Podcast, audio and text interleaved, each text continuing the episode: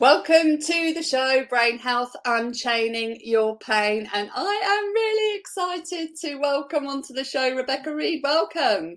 Hello, Ruth. Thank you. Thank you so much for having me. So, for those that don't know Rebecca, she's founder of Siendo, which is a mental health and wellbeing trainer. She's a speaker and advocate for mental health. She launched Siendo to give people the knowledge, tools, and confidence they need to support their own well-being at every stage of their lives. And Re- Rebecca delivers mental health first aid and suicide first aid training, workplace mindfulness training, and she offers a wide range of well-being talks to organizations of all sizes. And i know we connected because you helped deliver one of the mental health first aid courses that i went to. So thank you so much. I'm so excited to talk about the topic we're going to talk about today so before we start, I'd love to know what you're passionate about in life right now. Oh, it's actually really nicely linked because obviously, you know, I'm on the here to talk about maternal mental health and everything related. And I have a six month old little boy, very passionate about becoming a mummy and navigating that in the world of having my own business, in the world of, you know, bringing that into everything I do as um, in my role. So I'm, I'm my passion now is helping, really helping parents to navigate and um, their mental health, but also really like work with mums and see how we can support our well-being better as well. Yeah, do you know I love that because I don't think we give enough credence to mums or parents generally as yeah. to the impact that having children has on your mental health and well-being, and nothing can honestly prepare you for having a child. No. So I mm. think a lot more support is needed in that space because we're all we all seem to be firefighting, don't we? Often, certainly yeah. in the first first well, you're six months in, but first year it was for me, or two years is it, mm. it's a survival rather than anything else. So I think it doesn't it doesn't get out.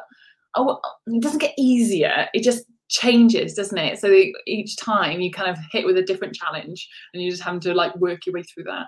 Yeah, absolutely. And and I think for me personally, with a I have a three and a half year old now, every day, certainly in the last year, I wake up with a new child.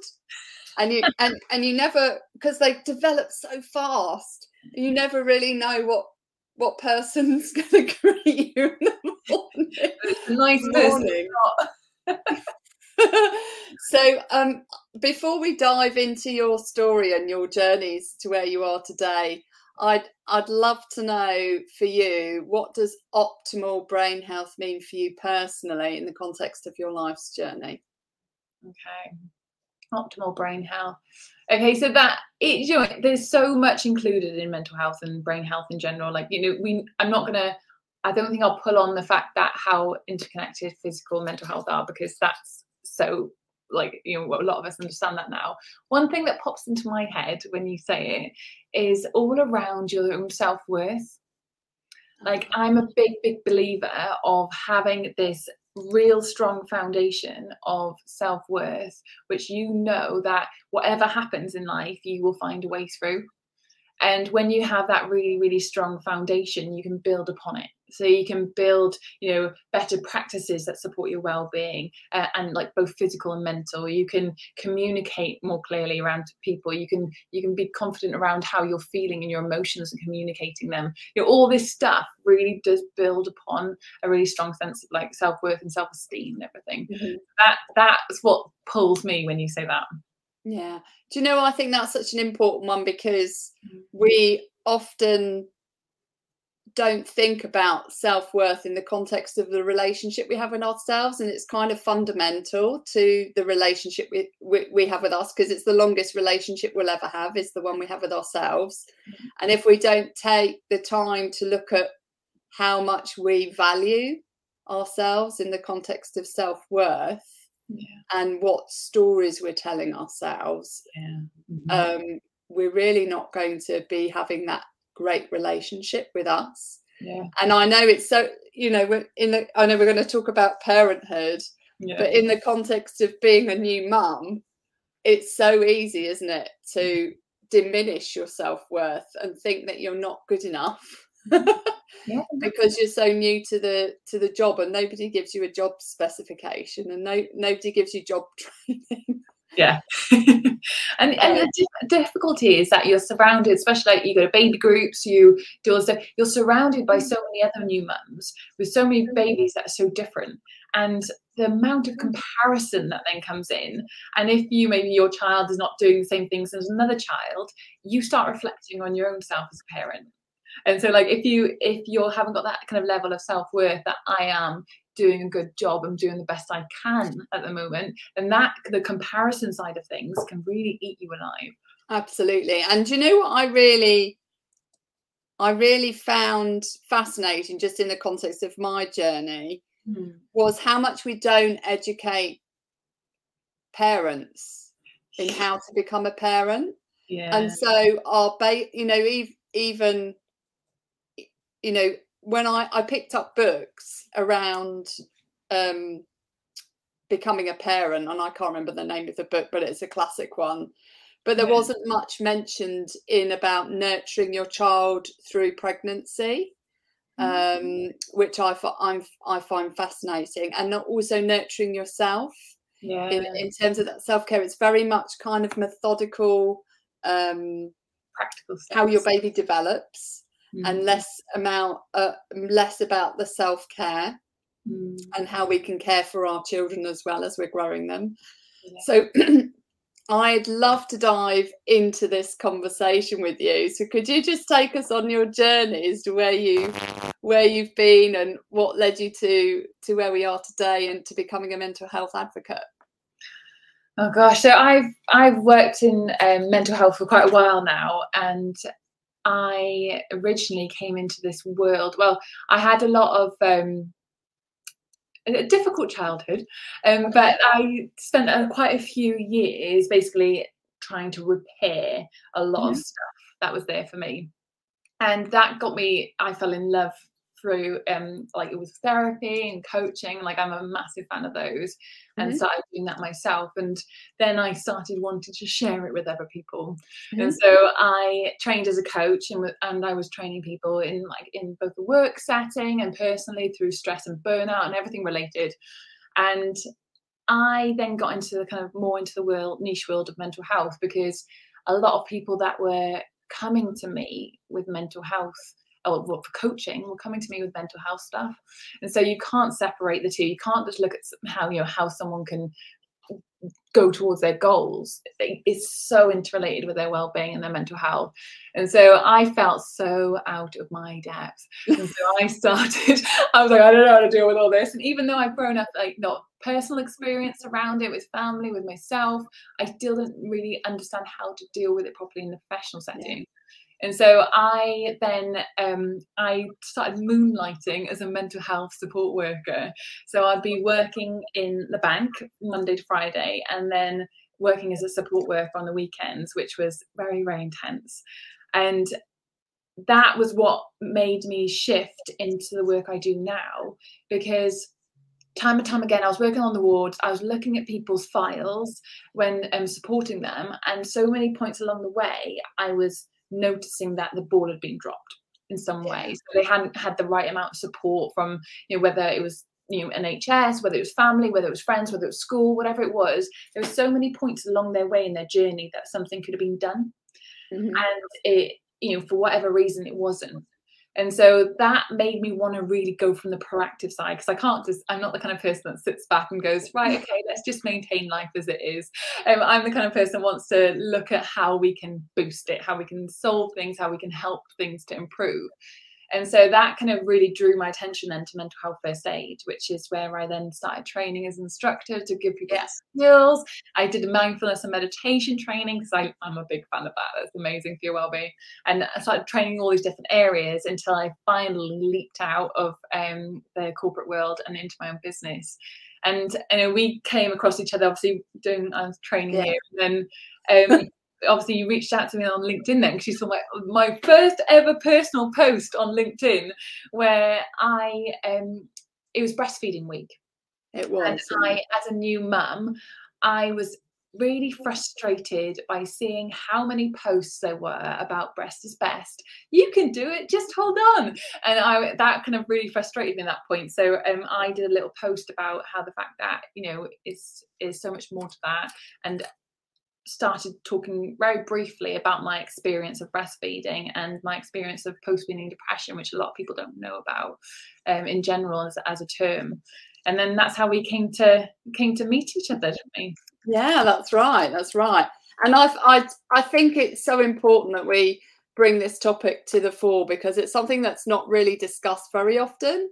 Um, and it's so hard for some mums, isn't it? That you know that that initial desire to go into uh, you know you have your new baby and to be able to do what you had set your mind to do. It's it's the same as you know when you have your birthing plan.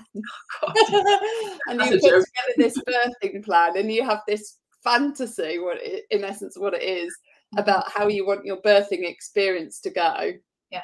and what you want to happen when.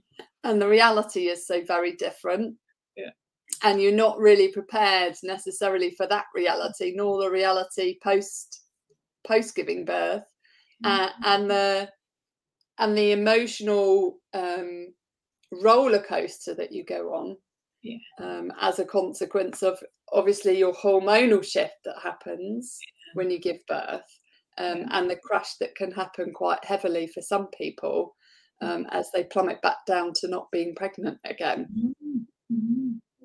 So, so before we dive into that, I really want to, I really want to acknowledge this.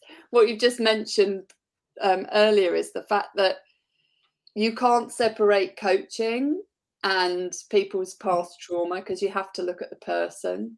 And I certainly found that for myself is that yeah. when you're focusing on coaching, which tends to be forward looking, if somebody is has got problems with their past, and often it can be go back to their childhood, which you kindly mentioned from yourself, and I've childhood trauma as well, is that you can't run forward in life if you're bungee cord, you know, you have a bungee cord uh, wrapped around you that ties you back to your past because it doesn't matter how hard you run or how fast you run, you'll you'll constantly be pulled back and held back by those past experiences. So I think, and and it's particularly from a coaching perspective, I don't know if you found this, and I um, is that it's very easy if you're not equipped as a coach to open up. Well, I think I'm going to call it the mental health Pandora's box, where where you where you touch on a nerve or you touch on a past trauma that maybe somebody hasn't been able to articulate or talk about um, and it can and it can send and it you know result in an emotional outburst mm. um, that you as a coach don't have the tools or techniques to deal with yeah and so it's so important that i think when you're coaching is to be aware of that and also um, as a client is to find the right coach for you or the yeah. right um, support network for you that is going to look at all of you yeah. and make sure that you don't you don't a nothing falls between the cracks and b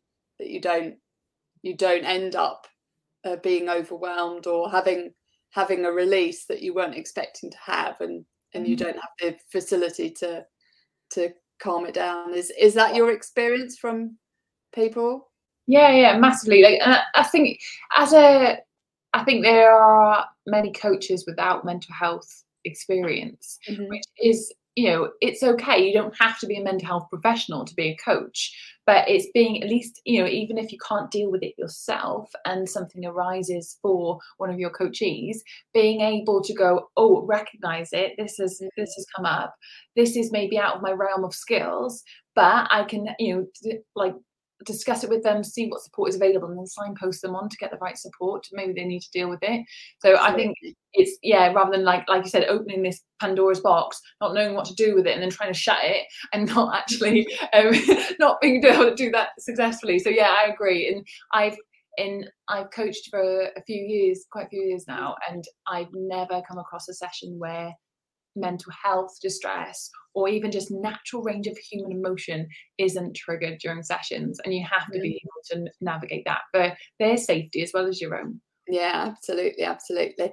So i'd love to know for you when your pandora's box was opened in the context of your uh, experience from pregnancy and becoming a mum because you mentioned um, post weaning depression. So I'd love to know how, if you're willing to share your story uh, uh, of, of your pregnancy journey and how, how it evolved for, for you personally.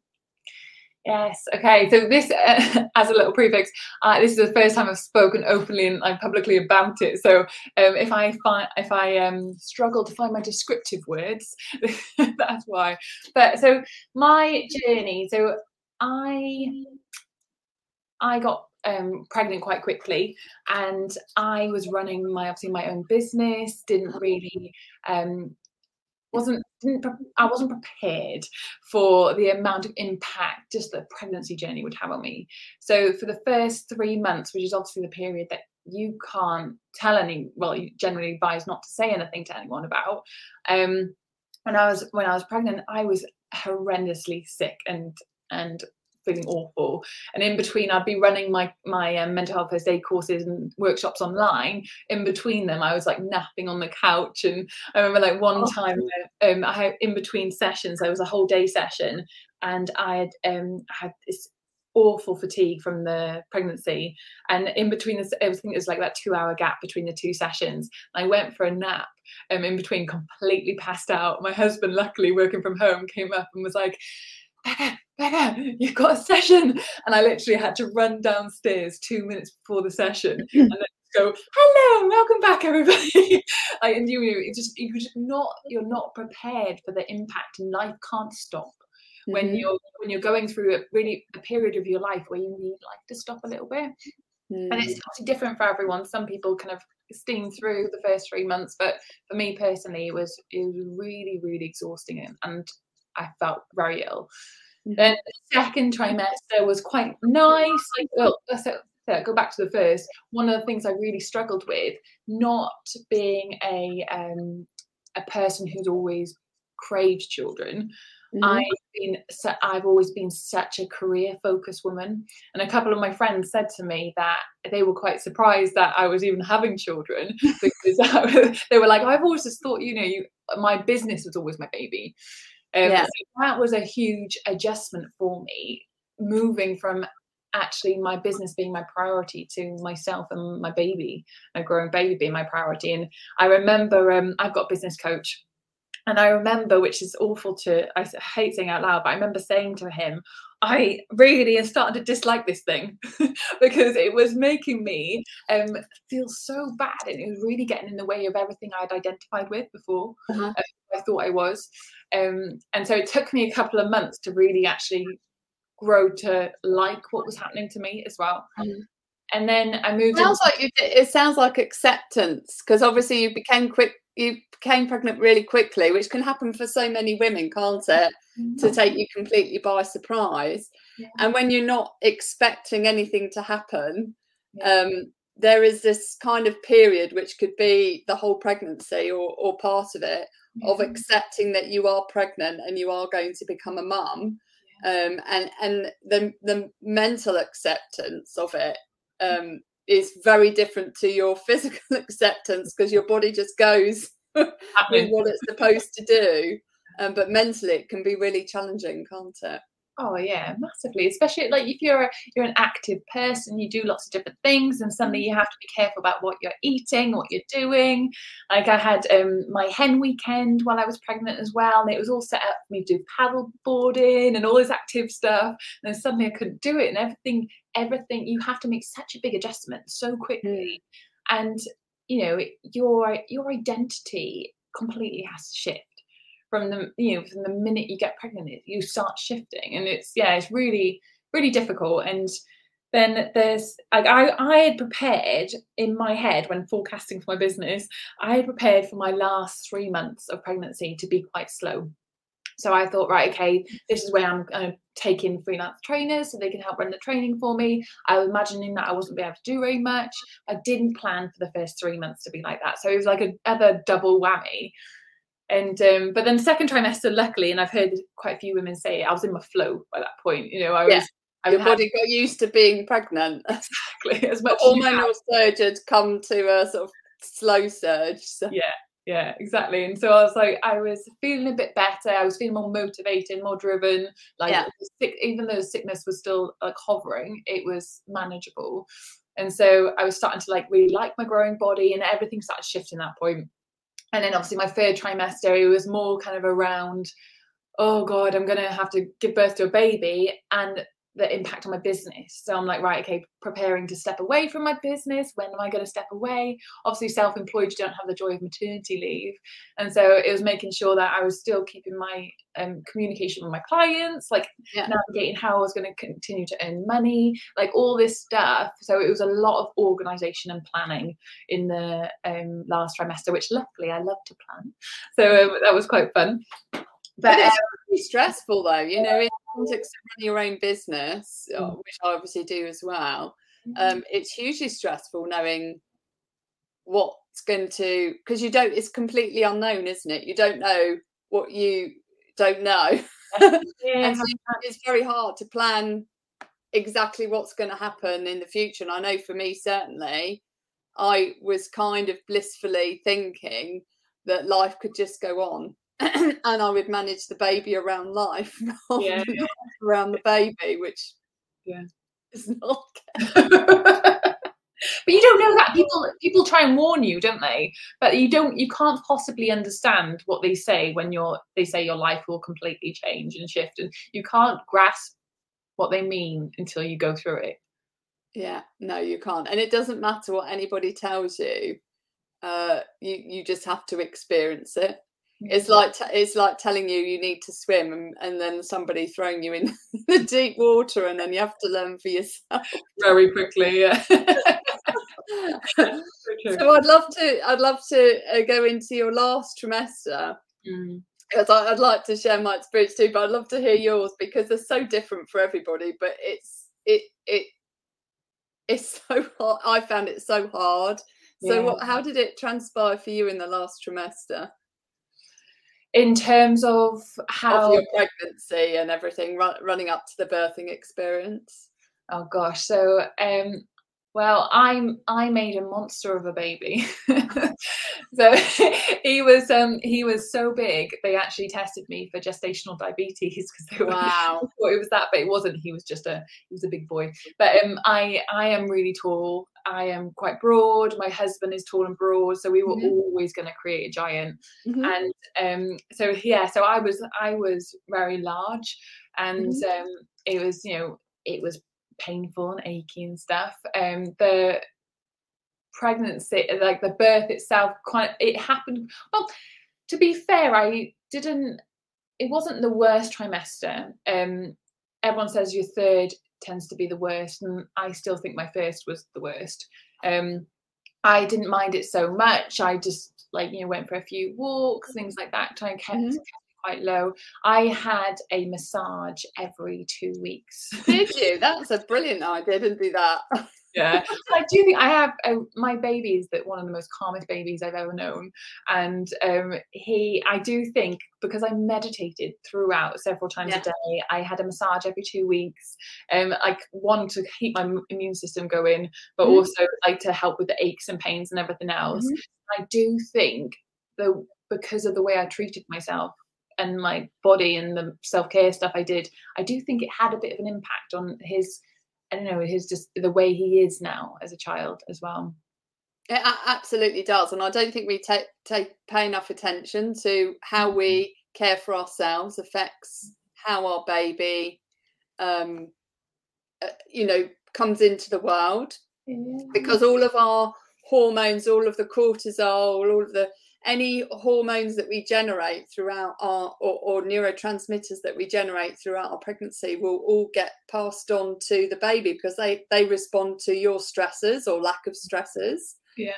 um, and so the the more calm you can be Mm. and the more you can balance your immune system the more you can balance your nutrition and, and, and optimize your nutrition really for you the the better it will be for your baby and i know uh, recent studies is that um, before a baby is born, they've looked at um, toxins that go through the umbilical cord. There's over 240 toxins a baby is born with. Um, because as a mum, which mm-hmm. I didn't know, um, we detoxify ourselves mm-hmm. through our babies. Um, and, and so all any toxins that you gather as a over your life period, you will pass on to your baby through the umbilical cord. So and all of the food type groups, all the food groups that you choose to consume will ultimately influence your baby's choice of food groups. So, mm-hmm. and I had no idea about this when I was, um, you know, when I first became pregnant. Yeah. But it's really important that you give your to give your baby the best chance at the mm-hmm. beginning. You want to give yourself the best diet.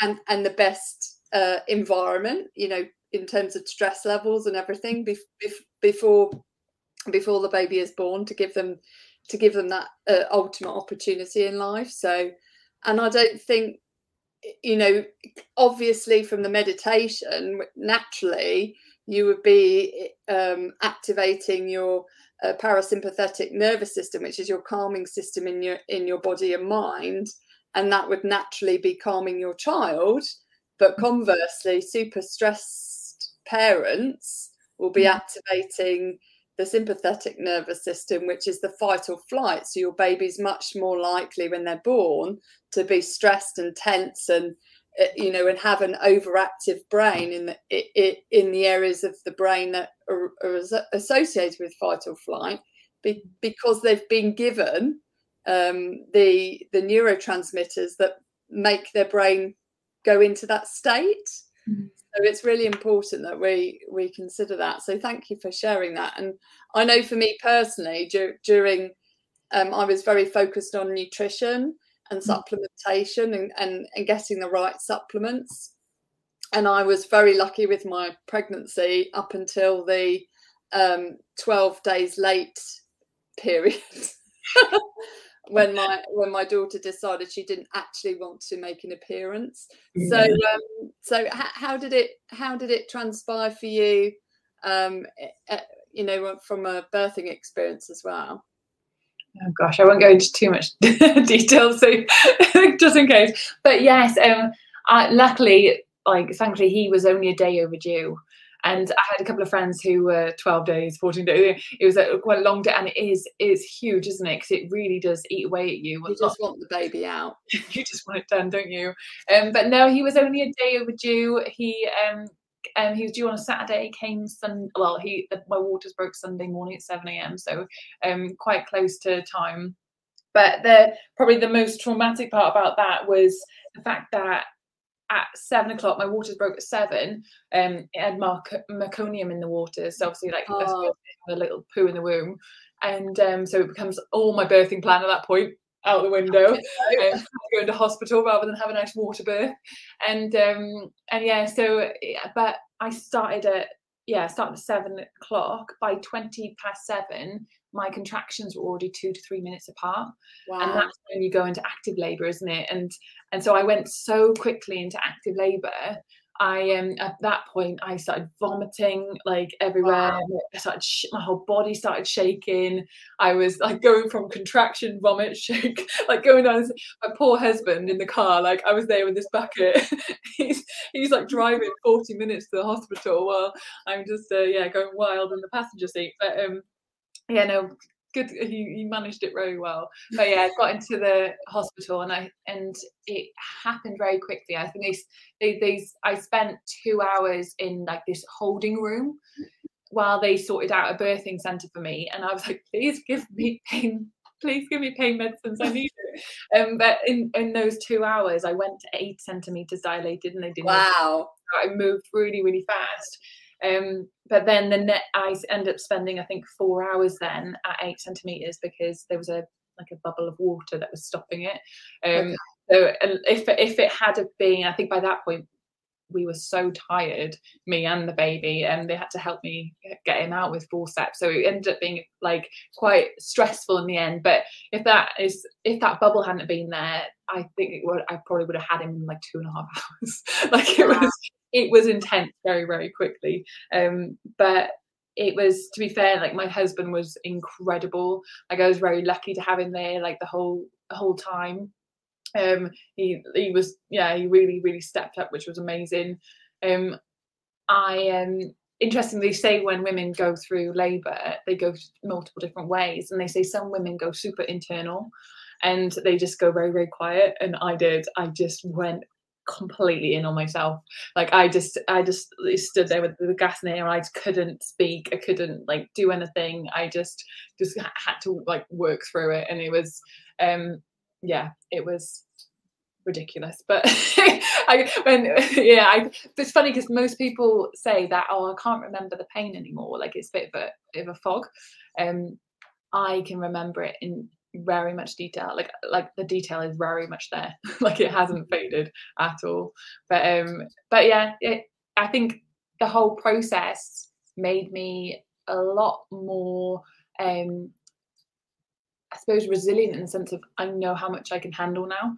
The fact mm-hmm. I made it through that situation i remember going for a run after about like eight weeks or something and no, and i hadn't run in ages and normally when i got to that exhaustion point i would stop but I, I literally said to myself, You've given birth, you can do this. And I used that as my motivation to keep running. And it really did because I suddenly, it opened my mind to the fact that if I can do that, I can do anything.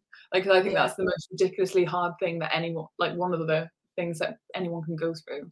Yeah. And and I had a very and I had an incredibly different birthing experience because I never went into labour. I didn't even dilate beyond three centimetres and that was induced.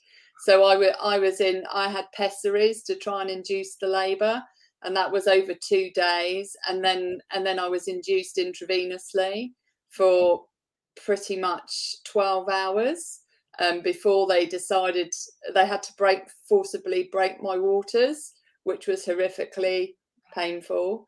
Mm-hmm. Um, and I had to get a doctor to do it because the um, the midwife couldn't do it.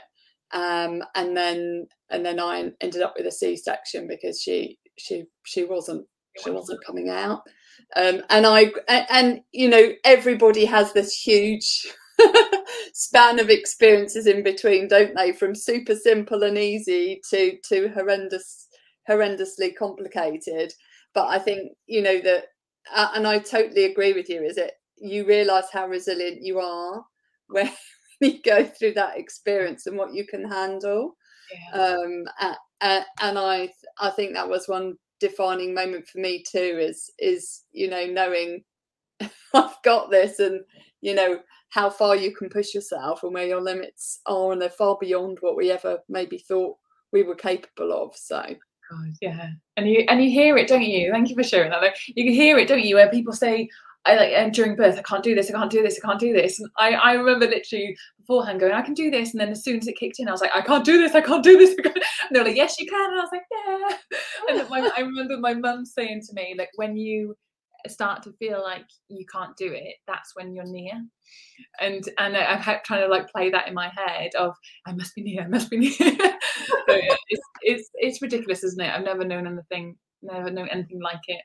Yeah, and I I remember when I did it was po- I did positive hypnotherapy um, a course beforehand, which was to help with the breathing and everything to try and control my breathing, which for me being induced and I've I don't have any frame of reference other than being induced mm-hmm. um, is it's a very sharp um, rise in terms of the the surges that you experience mm. and so it mm. was completely um, you know super helpful for me personally because I don't think I would have been able to have, have tolerated it for as, as long as I did before I ended up reaching for gas and air and then having an epidural um, without having having had the training beforehand to, to help me through the through that birthing process.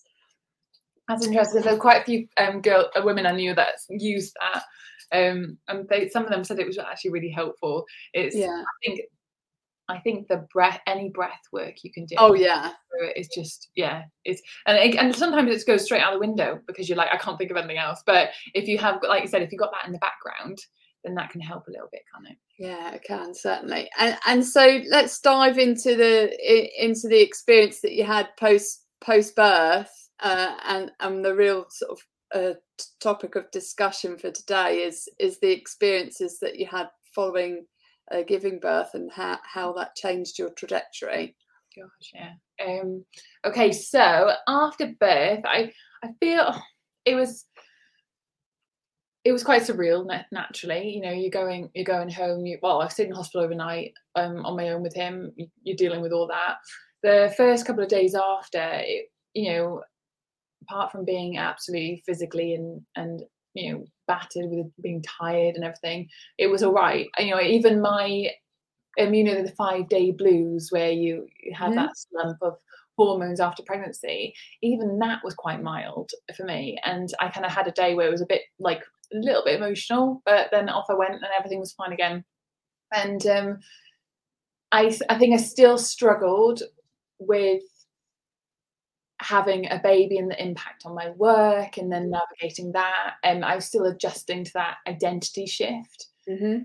um, and i remember crying like a few times when people asked me about my work and everything like that because i was like i miss it so much and i felt really awful that I couldn't, you know, I, I was feeling that way that I was missing my work when I had this like beautiful boy in front of me. Yeah. Um, and then that obviously didn't help because I obviously I had that guilt about wanting to work, but also being a mum, all that stuff come in. But it's tied into your identity. I think it's really important to acknowledge that, you know, what we do, what gives us passion and makes us feel purposeful in life is very much part of our identity. And this yeah. is kind of like this spiritual well-being part of us. And and when we go through a, a tectonic shift in in the core of ide- our identity when we're going from a, you know one identity that we're super passionate and we we find super purposeful every day and you literally have had to turn the tap off and yeah. switch identity it can be really really hard. Yeah. And i don't think we give ourselves enough credence to the fact that how hard it can be mm. for for for women and parents just in general. Yeah yeah oh, it's, it's, ridiculous isn't it? Like i think like you're talking about the training of like you know people parents don't get any like that support about how to be in themselves and that practical kind of step by step kind of stuff. You know even just help in how to work with the shifting identity like mm-hmm. that itself would be incredibly valuable. Like it's yeah it's it's huge and I remember like the and and with the difficulty with um, your own business, like you know, like you can't just step away. I think you know, with maternity leave, when you're employed, even that shift of identity is huge.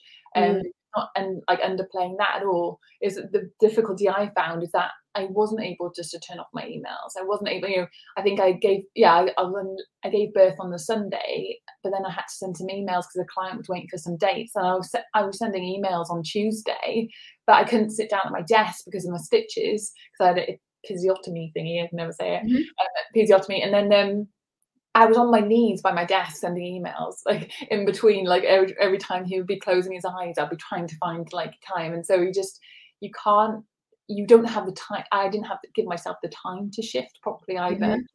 Mm-hmm. Um, but yeah, it was really difficult. And then the problems that I like kind of I suppose arose for me were um, all related, like we said, around breastfeeding. So I again a, a massive myth that is mm-hmm. out there that breastfeeding is natural and blah blah blah blah blah.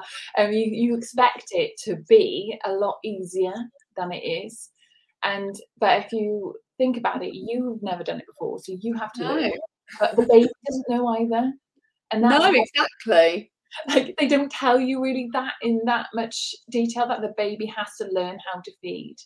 Yeah. And it was, and obviously there's multiple different reasons why sometimes they can't latch. Your tongue ties aren't always identified. There's so yeah, that was a common one for some of the girls in my NCT um, group where that was missed. Yeah, massively and you know in the NCT group I had, it spent the whole day talking about breastfeeding, but mm-hmm. not once was post weaning depression mentioned. Not mm-hmm. like you know, all this side of things wasn't discussed.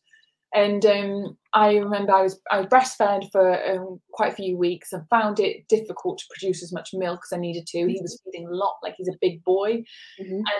And um, I remember then trying to add in one formula feed to try and bolster up his feeding because I just couldn't keep up and then naturally then because i wasn't pumping as much my flow is slowed down reduced and it was just it came became that I needed to feed in more mm. formula because and my flow was even like and so it came this kind of full circle and I was I was either I was in this kind of cycle which I know a lot of mothers are of like feeding mm. pumping feeding pumping and you just you, you do feel like you're milking cow like it's you're, you're like you know you're you just lose your mm. identity as a as a woman as a person.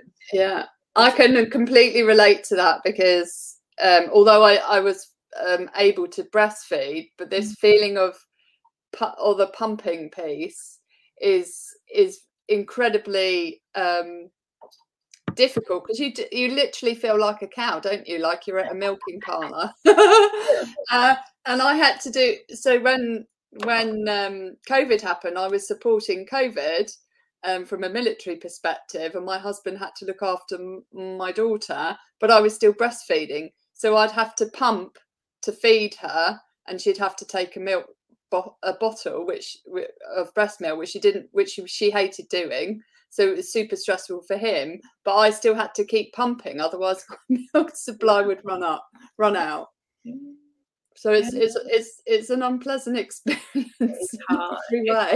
And it and it hurts sometimes. Like breastfeeding, uh, like it's not like you know it's not smooth going, is it? Like you know my I'm my um my baby um Joel, he is he is the strongest suck known to man. Like in, in, trying to get a dummy out of his mouth, you have to put your your fingers around the back of the dummy and pull it out because he holds onto it so tightly. Um, it's imp- it's impossible. And so like yeah. he's you know it wasn't it, it's not, oh, alongside of that whole pumping like you said, going in that cycle constantly, it's sometimes really really painful. Like the one time I was um I remember I was feeding Joel, my husband was coming through the door and and he came in and I couldn't even speak. I was literally like while he was feeding because it was so painful. I couldn't talk, I couldn't breathe properly. It was it was it was really it's not it wasn't enjoyable. Yeah. But then you get that all that pressure, you know, because not only do you have that pressure around everything you do during a pregnancy impacts the baby. You know, everything that you do, you know, you're you're you're solely responsible for bringing a healthy life into the world and that weight is really hard and so not then you kind of almost like I remember saying to my friends, I'm looking forward to him not just like, giving birth, just so he's not my sole responsibility anymore. Mm-hmm. That was really hard to carry that weight of everything I eat, everything I do, do I sleep enough? Everything is impacting him. Mm-hmm. And then you get obviously he's born, and then you've got that weight that continues, which I didn't kind of expect as much around are you breastfeeding him enough? Is your the, the quality of your milk good enough? Does it have enough layer of fat on top? Like you know are you eating well? Because that's going through to the breast milk. Like it just continues. And so you carry mm-hmm. this you carry this massive weight with you and, and it's that obviously then that stress impacts your milk as well. Mm-hmm. so there's there's so much in there. Anyway so like my um my milk supply started slowing down a mm-hmm. lot um, ended up, I think, around week seven or eight, shifting to fully formula fed. But because of my milk slowing down so quickly, I stopped breastfeeding in the space of a week. Wow. And when you look at any of the advice, like you know, like you have to drop feed slowly because you have mm-hmm. to. And the the reason being is that again, like you know, it's not massively explained, but the reason being is that when you're breastfeeding, like you'll know there's multiple hormones, isn't there? So you've got yeah. prolactin, which keeps you calm, you know, keeps you like really, really, really helpful for your mental health. Then you've got um, estrogen levels, there's quite nice, good level, aren't they? Quite high. Yeah. and then you've got oxytocin which helps you bond and connect and it also helps you reduce stress and it helps you boost your immune system like oxytocin has a lot to play in your life and so then that all just like turned off. Yeah. You suddenly just go whoosh. And so suddenly like someone turned your tap off. Yeah exactly. Someone turned my tap off and my pipe burst. Like it just you know and i was i was fine for a couple of days and um then i just and and you know i've you hear people talk about this with depression so much that cloud that weight. Yeah. I felt like I was just smothered in the darkness. And I I've had low mood before. I've had yeah. Experiences of, you know, I've had suicidal thoughts. I've had all that experience before. But even with my prior experience, I, I never felt anything so out of my control. Yeah. And it was I like my my husband would come and take the baby in the morning, so I'd go back to sleep, and I would just lie on my bed and just wail. I would just cry uncontrollably. I couldn't like I would sit like you know I'd go upstairs, I'd pop upstairs to grab something and then just sit on the floor and cry. Like I I const I just felt horrendous to the point that like when pre previously so I, when my when I was younger I used to have thoughts of suicide and um, I remember when I gave birth to Joel saying to my husband now I have him I could never ever imagine doing anything and taking my own life like I could mm-hmm. never do that to him now like I love him so fiercely that you know I just couldn't and, and I and I said it as a kind of thing to him of you can feel confident and safe now that mm-hmm. I'll not do that. And it was a really big moment for me. Like uh, that never happened to me before, and suddenly it was never going to be an option again. Mm-hmm. And it was huge. And I, and then I remember sitting there once this this post weaning depression hit because I didn't know mm-hmm. what it was. Um, my, you know, I was talking to my friends around it, and my sister, my sister's been like like the rock throughout, and she was like, maybe you've got postnatal depression, like you need to talk to someone. And um, I remember sitting there and thinking, well, I can't take my own life anymore. So what am I going to do? Like it was like almost like I was stuck in this like, well, I can't leave, but this like, and, and I was literally thinking, well, if I had a heart attack, then that wouldn't be my fault. And so I'll just drink a little bit of coffee. And that like that and that's not like my I'm I'm in such a good emotional mental state now. Mm-hmm. That's not where I exist anymore. Mm-hmm. And and I remember thinking, oh God, I, I just kept coming back, kept coming back. And I just couldn't, I couldn't get myself out of it. And I've got. Did, you, did your did your attachment to your child change? Yeah, yeah. He would when I first um, had him. If yeah. he cried, I would feel literally EBGBs in my body. Like um, if I wasn't with him, I'd be like, oh, I can't do it. I'd be bouncing around. Like I couldn't, yeah. I couldn't stop moving and to the point that I'd be, I'd go like my husband was holding him, I'd be like this, give him to me, give him to me, give him to me, yeah. and I'd reaching for him. And during this time, he would cry, and I'd like, like, I just stay on toilet a bit longer and leave him with my husband. Like you know, I'd, it was not having the same emotional effect on me at all, yeah. and it wasn't. So your oxytocin would have absolutely depleted, so you didn't have that attachment. No, um, no. draw from a hormonal perspective. Yeah. So it's completely understandable. Yeah, it's and, it, and it's scary because you don't ever think. I had such a initial straight away without it you know i used to cry when i was pregnant about how much i loved him already like you know and, and from the day dot i was just like you are me like you are part mm-hmm. of me like you know i had such a strong connection even though in, instinctively i knew i would protect him to the end like he was mine in sense of like you know i would i i had like I would protect him forever and always. I had that awareness that he was mine and, and I loved him and I would protect him. Mm-hmm. I had that emotional in the moment connection, mm-hmm. if that makes sense. Yeah, totally. And how did it make you feel? You know, from a parental perspective, what uh, would you be willing to dive into emotions? Because I know this could be a bit painful, just as a warning before we do yeah what what do you mean in terms of how that make you so as a parent you know yeah. obviously you stop breastfeeding what what did you feel not enough? Did you did it you know we talked about self-worth at the beginning. Did it really impact your self-worth as a, a as a new mum? Yeah. um how, how did it how did it change you from you know because obviously you're going through an emotional shift um when your hormone hormones get uh, you know the tap gets turned off as you stop mm-hmm. breastfeeding. What what were the sort of core emotions that were running through you at the time when that when that tap was turned off um a lot of shame and a lot of guilt around that. And i think you know there was um, within my nct group the mother's still breastfeeding. So again that like comparison was in there and they were the most supportive humans ever. Um they i've met some incredible girls through that. So it was it was all internal. It was nothing coming from an external point. point and my husband had no expectations about breastfeeding. He just wanted me to be happy. My my my sister saying that all my family members were like everyone had my back around it. Is it, it, was all internal. It was you know me going i'm not giving him the right start. You know, the first time i gave him his bo- first bottle of formula i felt like i was poisoning him. And mm. even though this formula is the most incredible formula like I, I, picked the best one i picked organic i picked you know like i went i went uh, like i researched so much to find the one that was most helpful but still it wasn't my breast milk and I was still letting him down. And you know in in my head and it was so much like you know partly from the the what they tell you about breast is best and rah, rah, rah, mm. and that you have to but also a lot of the stuff whether that's internalized from that or not.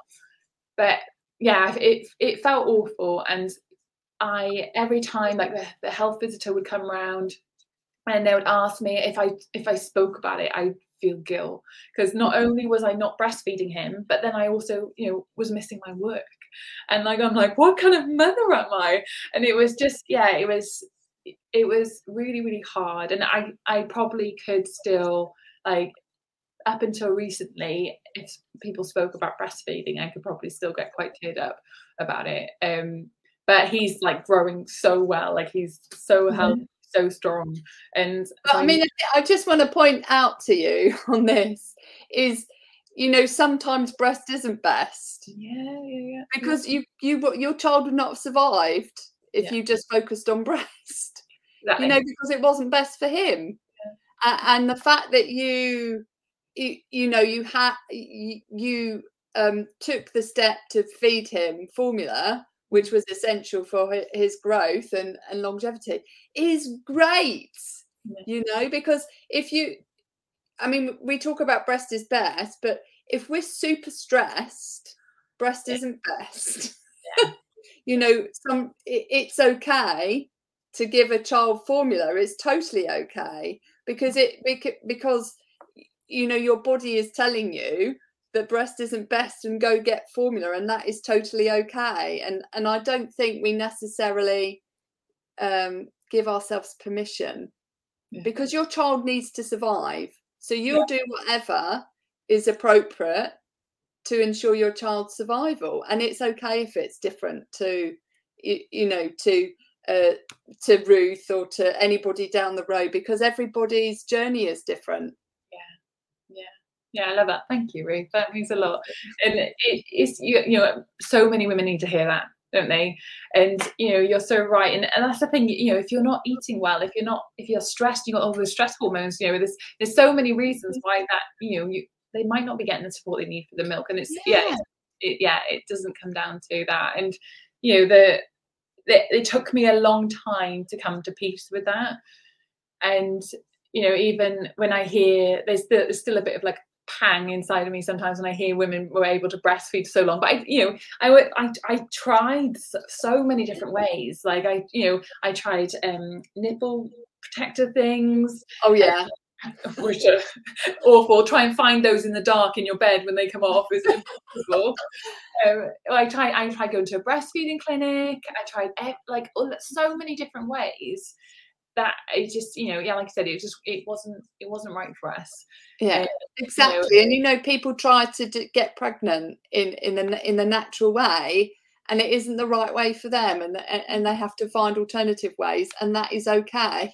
You know some of us may be runners other people may you know uh, you know may be good at swimming. We're all different and we we just have to find the right way that suits us and and suits our family yeah. um and that's and that's what you did so great. He's yeah he's doing well and and actually after it probably took me maybe about four to five weeks to get through what uh, that experience and that's relatively very short that's really short. So how did you get through it? What were the key steps that helped you get out of that cloud and out of the darkness and see the light at the end of the tunnel again good question. So the um, interestingly, so I obviously, you know, I've got all this knowledge and experience around postnatal depression, and that's helped. Um, I wasn't aware of. I was I was aware from my training that if you stop breastfeeding too quickly, um, and you can like trigger psychosis, you can trigger mental health um, crisis situations. Mm-hmm. But in my head, I didn't think I felt that it was a quick thing. So I thought, well, like a like a, like a quick dead stop or a weekend stop. Um, in my head, I was like, well, sure, well, it's weekend long enough then. And I thought, okay, well, there's nothing I can do about it. But I thought, wait, that but that'd be long enough. And I didn't think of like the depression side of things. I yeah. thought more of a kind of crisis, high crisis situation in terms of psychosis. Like so, my yeah. kind of frame of reference around it was was just not there. And I remember sitting um I was sitting in bed watching Working Mums, if you've ever seen it. Yeah. Um, really great TV show. And uh, I remember them saying, and they were sitting around in a support group, and they were like, "Let's talk about post-weaning depression." And I was like, and I started literally counting back and, and doing the calculations in my head, and I was like, "That's it. It was my breastfeeding that did it. It was stopping breastfeeding that's caused this." Because um, obviously I was fine, but then I wasn't. And so I started um, researching loads around it. There's very, very little information. And so post-weaning depression, for those who haven't heard it before, is literally because your breastfeeding stops, your hormones plummet, like we talked about, which yeah. triggers this depression, which is a form of postnatal depression, but it's yeah. kind of category. And so you know, I, I started researching it. What I found more often than not was loads of blogs loads of blogs of women who didn't have enough information out there. And so they started to record their own journey to help other women. And when I looked in the comments of these blogs, I found so many women that were saying, "Yes, I've been dealing with this for years. I've been," and all this, all these experiences were like years long. And I was like, "Oh wow. my god, this is it! Like this is, you know, I'm going to be experiencing this for years." And I, um, and since giving birth, I had, I had um, reduced my meditation because I hadn't a time to go to the toilet, never mind meditate with the baby. Um, I had, you know, all my well-being practices I would usually do to keep myself well dropped off the face of the earth. Which would have contributed potentially to to the plummet that you experienced because you weren't doing the top up yeah. that you yeah. were used to doing. Yeah, and and it is you don't realise how much of an impact all those well-being mm-hmm. practices mm-hmm. have yeah. until you do them. Yeah and um and so I started going right. Okay, I like made a made one of my plans in my head, and I thought right, I'm on it. And I may I started meditating again, and I remember the first time I meditated, I literally felt like I was surrounded in black and I was I felt this like real big weight and I was just like I'm just gonna sit with it I'm gonna carry on through and even though that doesn't work for everyone so like you know sometimes you you know sitting with the uncomfortable feelings is not the right way. Yeah. I, I sat with it and it literally by the end of the meditation, I felt like massively that had shifted and not the whole the whole cloud, but how I felt in that moment. Mm-hmm. And then um so I started meditating, I started going back to the gym, which has always been a massive coping skill for me. Mm-hmm. Um, I was obviously talking to my sister. I had a really close friend who I met through NCT, Eliane, and she was such like a support rock for me that I was just talking to her all the time. And she's a trained mental health first aider as well. So she had all the skills. Um, she was really, really good for me. And um, yeah, I just started eating better. I, I know for me, dairy and sugar are massive, have a massive negative impact on my mental health. Mm-hmm. And so I, I started reducing those. So I started doing all these things that I would naturally do before and bringing them back. Mm. And honestly, what I remember standing by the sink washing some of his bottles and thinking, I think this cloud's starting to shift.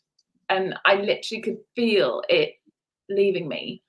Um, and it, you know, it took me a couple, couple of weeks to really like embed these practices again. And um, I remember looking at um, Joel, and I'd started doing loads of like skin on skin again to try and boost mm-hmm. that oxytocin level. Um, I'd started watching loads of comedy shows to try and again the laughter to boost the oxytocin. Mm-hmm. I started doing loads of little things to boost my oxytocin other than breastfeeding, which I think really, really helped. And I remember looking at him on the change table and going, You're mine. And that was such a big moment when I suddenly realized I'd connected with him again. Mm-hmm. And, um, yeah, it was it was like luckily as well, like which you know many people don't have. My husband was so like he was he was a rock throughout, and he was gently tiptoeing around me, going, do you think you need to speak to someone? you know, like so like he was like really good. He was uh, like there. He was able to notice signs, and he was really supportive. And luckily working from home as well, so he could, you know, if I needed to go for a quick nap or a poo or a shower, he could take Joel off me. Whereas a lot of mothers don't have that when they they're yeah. on their own all day. So I think the circumstances really helped in in my yeah. situation as well. Well, thank you for sharing that. And I just want to go through what you mentioned because I think it's really important for the audience listening, particularly if there are there are mums who are struggling with post weaning depression, is that you mentioned initially as you know we go back to self care, don't we? Which we really seem to put on hold when we, when we give birth, but it's so important um, in terms of of help, helping ourselves to help help our children and have that reconnection. And you you mentioned starting meditating again which, which is you know can be so helpful for people um, uh, and it's been shown on so many many studies to facilitate your mental health and well-being um, to, to take that time to do the meditation. You mentioned going back to the gym, which is really important in, in terms of boosting our neurotransmitters, BDNF, brain derived neurotrophic factor, which helps us build the connections in our brain and helps us build new brain cells um, and also boost serotonin and it will have effect on oxytocin and dopamine which is motivation um, motivational neurotransmitter. Um, so that was super brilliant. You talk to your sister and, and to friends. Really really important for people if they feel they're able to is to talk about their how they're feeling um, and to not bury those feelings inside of us because the body will keep score which is in essence what you, what was happening initially but to let them out. And I, uh, it, you know, we have to think of our, we're, we're in an ocean of emotion and we have to ride the waves of emotion. And it's important that we acknowledge that and don't try and pretend those waves aren't there, but to let those let let us let them out and and really ride them into shore. Eating better. So you mentioned dairy and sugar. So sugar can be re- is in pro-inflammatory for our brain and also for our gut. So if when we eat high volumes of sugar, it actually causes us inflammation in our brain, which can contribute to the brain fog, and it could have contributed to the brain fog you're experiencing. And also dairy. So there's two protagonists in terms of our brain function, which is dairy and gluten. And when dairy goes into our stomach, um, it creates a, a casomorphin, um, and that goes into our goes across the blood-brain barrier, and it's like morphine. So it has the same effect as morphine in the brains of some people. It can be really obvious for some people, and when we go through pregnancy, our brains change as females. So where we started at the beginning of pregnancy, our brains are so different at the end. So what we may be tolerant to at the beginning may be very different um, when when we become actual mums. So so that could have contributed to the to the brain fog and the darkness that you were experiencing because you were you were cutting off the tran- transmission that you had in your brain as a consequence of that. And then you mentioned um, starting with skin on skin to re you know reinvigorate the oxytocin um, that you were so missing and, uh, and craving from from the experience watching comedy shows as you mentioned super helpful to boost your serotonin and your oxytocin uh, and that really helped you connect with him again. So the reason I wanted to go through that is because we think often that talking in its own right is going to fix the problem but actually you have to look at lots of different ways you you you know and it's a step by step um, process in terms of changes that you may need to make to yourself and your whole um, you know from a self-care perspective and they mm-hmm. all stack they all add up so so don't give up and and keep going if you're struggling um you know as as as you were rebecca it, it, it's important that we we look at all options that are open to us and within our control um, rather than you know which in some cases we can feel we're a victim of it when actually we've got a huge amount of control over it and so i'm really pleased that you were able to take back control in a way that worked for you I'm conscious we're coming to the end of the show. What what what one piece of advice would yeah. you give to anybody who is struggling with post wean what they may think is post weaning depression? Mm. Yeah. Um, I would say massively. It's really was really really powerful like you said that holistic side of things. You have we have our well-being is a lot more under our control than we often give ourselves credit for. Mm-hmm. and so it's having a look at that holistic side of things of what can i do for my physical health? What can i do for my, my relaxation? What can i do for my nutrition? Looking at all the sides of those things but not forgetting especially with post-weaning depression oxytocin is something that we can boost and mm-hmm. often we don't think about that. And so there's so many different ways that we can boost our oxytocin whether it's stroking a pet having a massage giving someone cuddle making havening is the thing that i do which is a oxytocin boost. Massaging your child yeah exactly. Like you're staring at someone into their eyes. Like there's this activity that you can do where you stare at your um, partner or someone you care about for five minutes in their eyes without saying anything. And as creepy as it sounds it can be really powerful to create connection and things like that. So you know making eye contact with your child making eye contact with your partner you know your friends really holding that especially in this in this online world now where a lot of time we're not looking at our cameras. And so you know making sure that we're we're containing that we're we're giving ourselves ourselves hugs as well, which I know sounds weird, but is nothing better than a self hug sometimes that we need. And it's just remembering that there's a lot of things, feel good music, think anything we can do to boost our serotonin, boost our oxytocin will help to replace that plunge that a lot of the time is um, happens because you've stopped breastfeeding. Mm. And then, you know, naturally then you can start you building on that. Like you said, all these good well-being practices and habits stack and so the more you can really look at it from a holistic point of view, then the better you will be and the quicker the quicker you'll recover. Oh, thank you so much, Rebecca, for sharing your story and, and that story of hope, because it is truly a story of hope that, you know, there is light at the end of the tunnel. Um, and we, you, we or you, depending on uh, your frame of reference, of the power to find your way out. And if you can't find it, find your way out yourself, then please do reach out to someone that can guide you like mm-hmm. rebecca has and, and and show you the way and with that in mind rebecca how can people get hold of you yeah, so anyone can reach me via my LinkedIn. So I'm Rebecca Reed, used to be Rebecca Cheetham, Rebecca Reed on LinkedIn. You can reach me on my website, it's www.siendo.co.uk. Siendo is Spanish for being, so it's spelled mm-hmm. S I E N D O. And you can also email me as well if you want to reach out, if you've got any experiences and you want like signposting towards support, anything like that, or just want to share your experiences, reach out to me on email hello at siendo.co.uk as well.